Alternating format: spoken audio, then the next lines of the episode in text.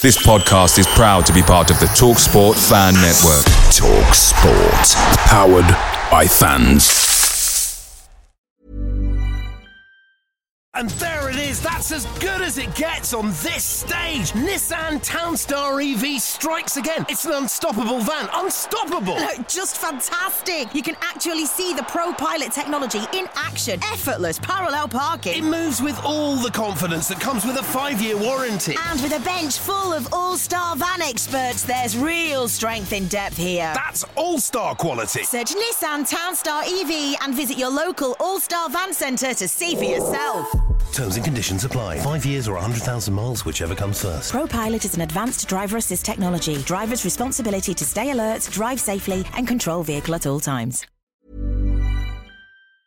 The Talksport Fan Network is proudly supported by McDelivery, bringing you the food you love. McDelivery brings a top tier lineup of food right to your door. No matter the result, you'll always be winning with McDelivery. Order now on the McDonald's app and you'll get rewards points delivered too. So that ordering today means some tasty rewards for tomorrow. Only via app at participating restaurants. 18 plus rewards registration required. Points only on menu items, delivery fee and terms apply. See mcdonalds.com. Lingard. This is Foden. Kicks out Watkins. Brilliant. What a way to cap your debut. A big smile on the face of an England manager who threw down the gauntlet for those who aren't booked in the squad for the summer yet to take their chance. And Ollie Watkins has done that.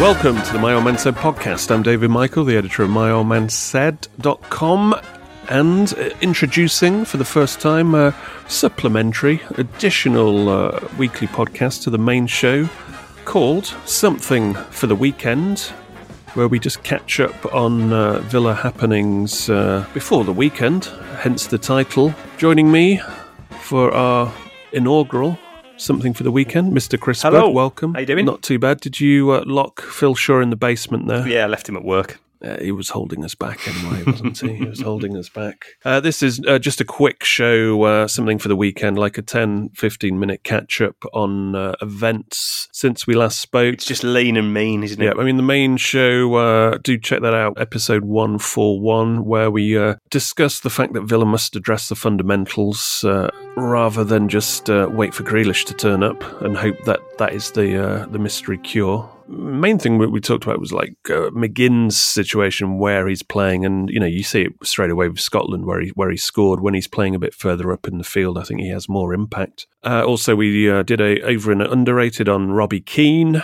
as well as uh, discussing uh, issues out of the Villaverse, like the potential muted fusion of the Belgium and Dutch leagues. Right, uh, the main thing uh, in this show, obviously, international uh, break has kicked off, uh, and uh, the first uh, round of games.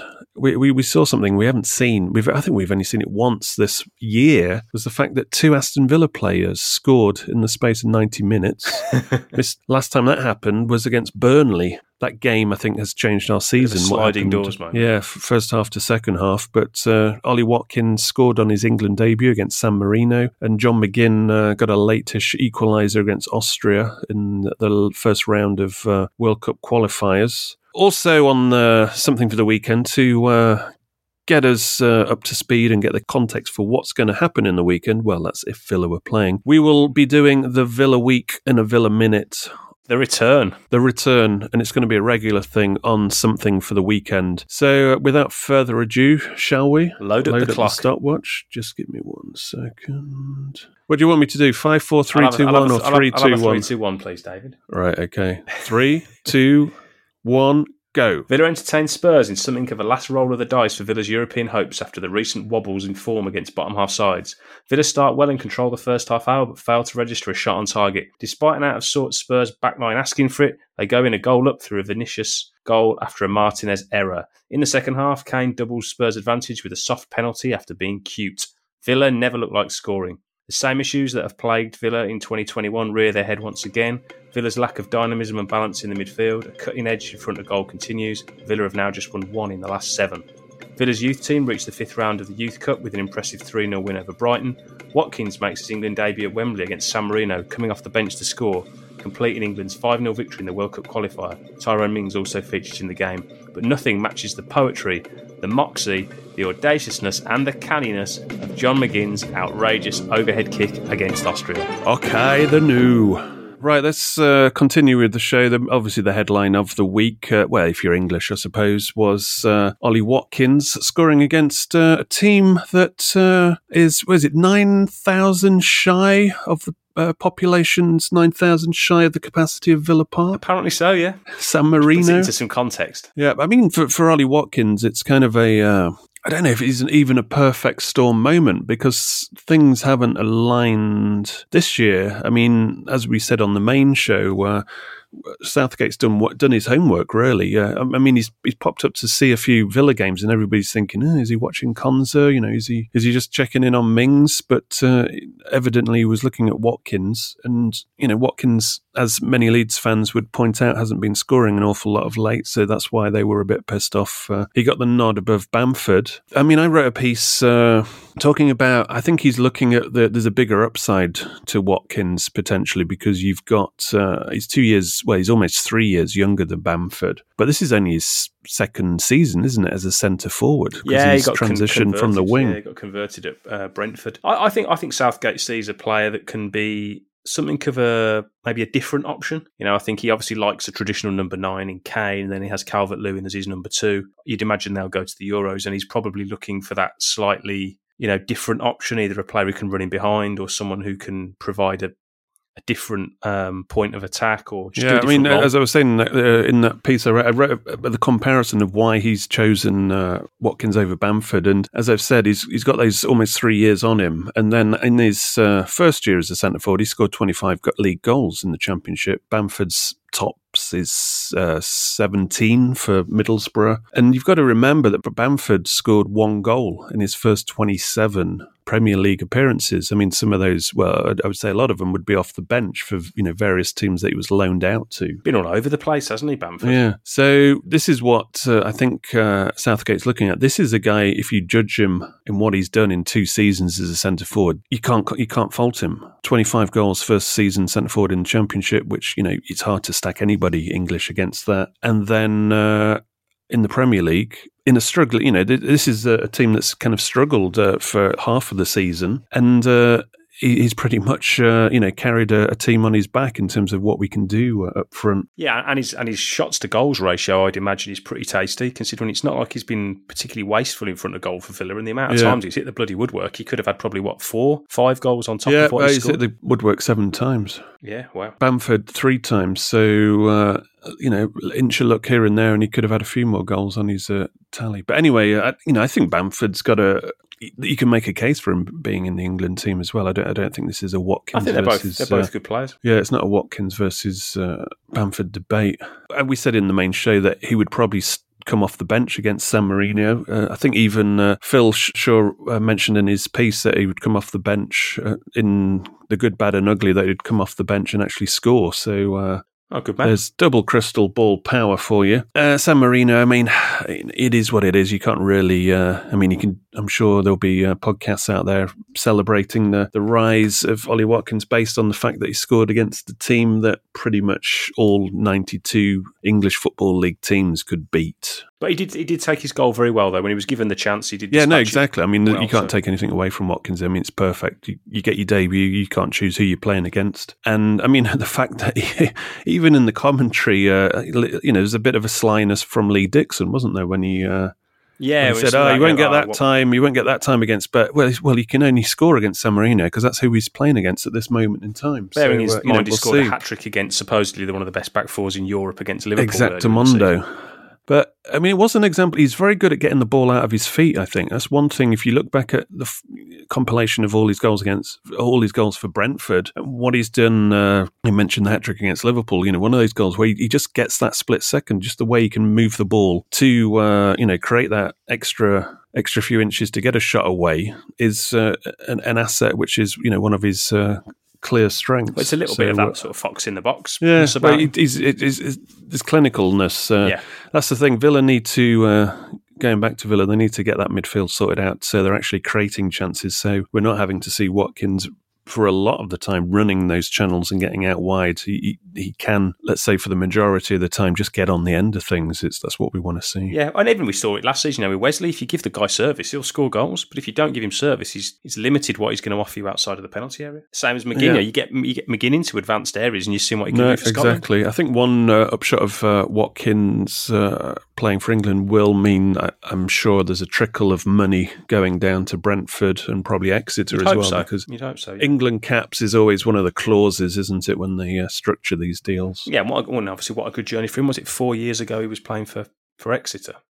in League yeah. Two, so it's a you know pretty meteoric. I mean, if he gets in that squad, then he's he'd pretty much done what Darius Vassell has done. Just came out of nowhere, scored on his England debut, and then gets into a uh, a top international tournament. And yeah. actually, Vassell did very well in his initial uh, games for England. He did. And this is like not exactly, let's say, on the, the prime time stats of how many goals you scored. I mean, Vassell didn't really set the world on fire for Villa. It was more uh, what he actually brought to the England team, which was something uh, a little bit different to what they had. They weren't. They're not a million miles away from each other. I don't think are they as players. You know, they're both obviously quick, like to run in behind. I think Watkins is probably the better finisher. Yeah, I think I think Watkins is the better player. I mean, overall, uh, we're yeah. only. I think he's, as I said, the upside, and I think that's what Southgate is looking at here, uh-huh. and that's what Villa obviously invested heavily in. Is there's a there's a lot more to come. You would hope because he's got his head screwed on, and he's he's got the work ethic as well. So uh, yeah let's see what happens. But I think to round this uh, off, I think to have any chance of getting into the Euros, he's going to have to score a few in Villa's remaining 10 games. Yes, probably go up another level potentially. Notch a few goals to persuade Southgate, because uh, Southgate's doing a little bit of uh, Jude Bellingham. Hey, Bellingham played well. Is he going to get in the squad? We don't know. I mean, this is the thing. He's having, Southgate's having a look as well uh, for the future, as well as uh, the here and now. Right. Obviously, Villa aren't playing this weekend, so uh, nothing to report on that front. The uh, other Villa action since we last spoke on the main podcast was the uh, Villa under 18s uh, getting through reasonably convincingly in the Youth Cup fourth round, which uh, I, am sure will be uh, an indication for the academy of uh, where they are at this time, and considering how they played against Liverpool in the FA Cup, you'd imagine uh, with a reasonable draw they should go reasonably deep now. I mean, in, into the fifth round. You'd uh, hope so. You'd hope so. I mean, I think there are some pretty good you know, academy squads, aren't they? You know, the likes of Man City have got pretty tasty squads. Chelsea, and yeah. have. Man U are traditionally pretty strong as well. So Villa would want to get themselves just in and amongst that group again where they've, they've obviously yeah. they've dropped they've dropped off for a little while, haven't they, the last few years? I think yeah, if if, if they can get a reasonable draw and then uh, let's say uh, get into the semi-finals, uh, I think they'd they'd be happy with that for a start. I mean, ultimately, as we've said before, you know, the the real thing that you judge your academy and your youth team off isn't winning youth cups. It's how many of these lads are going to qualify. You know, and graduate. Yeah, baby steps, bud. Baby yeah. steps. The here and now. The youth cup. The youth cup. Let's not let's not let's not shit on their parade already. But you know what I mean? It's, it's, you know, there's a few of those guys who've got a lot of potential. You think it'd be great to see them out on loan, be it next season. Yeah, but I don't care about that. I'm just I'm just talking about the youth cup. So yeah, so hopefully they, they can. Uh, it's because it just instills confidence along the way. I yeah. think that FA Cup performance will carry them. Uh, potentially uh, in the Youth Cup a little Give bit further. No, exactly. Uh, news out: it's been confirmed that the start of next season. Yes, we're already thinking about the next season uh, after this 2021 uh, fizzle out. the start of next season will be the 14th for the Premier League. Will be the 14th of August. The EFL starts a week before. So uh, is that back to normal? I can't. What is normal? I don't. I don't know yeah. anymore. Meanwhile, uh, any other news that because uh, you now start to think about Villa Park and uh, actually returning to the game. Manchester City have confirmed 5,000 uh, rail seats, the introduction of which was something uh, safe, safe standing was something that Villa were the first people to uh, volunteer for a trial. This is going way back, um, pretty much 10 years or so. But uh, since then, uh, these rail seats have actually been installed in uh, several grounds. So uh, it'll be interesting to see where that factors in. I mean, Manchester City are bringing in ad- advertising boards to replace seats. They're bringing in rail seats because they don't fill their ground. They've got that capacity that they can actually make changes. While Villa have uh, got a bit of a stickler because they want to bring in more uh, disabled wheelchair spaces and to bring those in, for example, in the North Stand, when you really want to ultimately dev-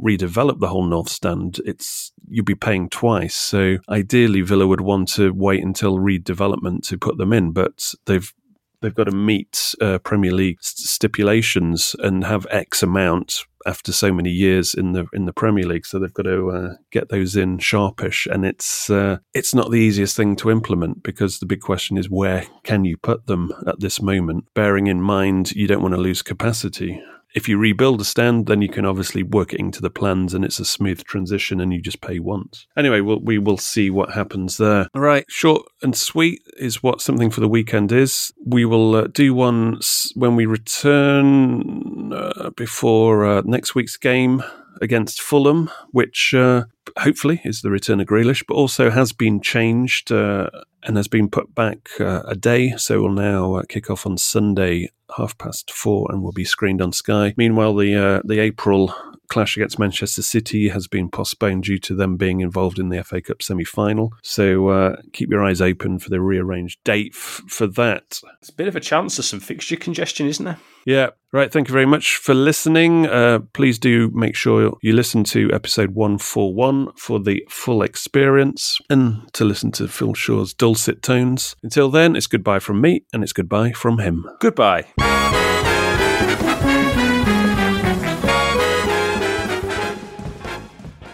Away days are great, but there's nothing quite like playing at home. The same goes for McDonald's. Maximize your home ground advantage with McDelivery. Order now on the McDonald's app. At participating restaurants, 18 plus serving times, delivery fee, and terms apply. See McDonald's.com.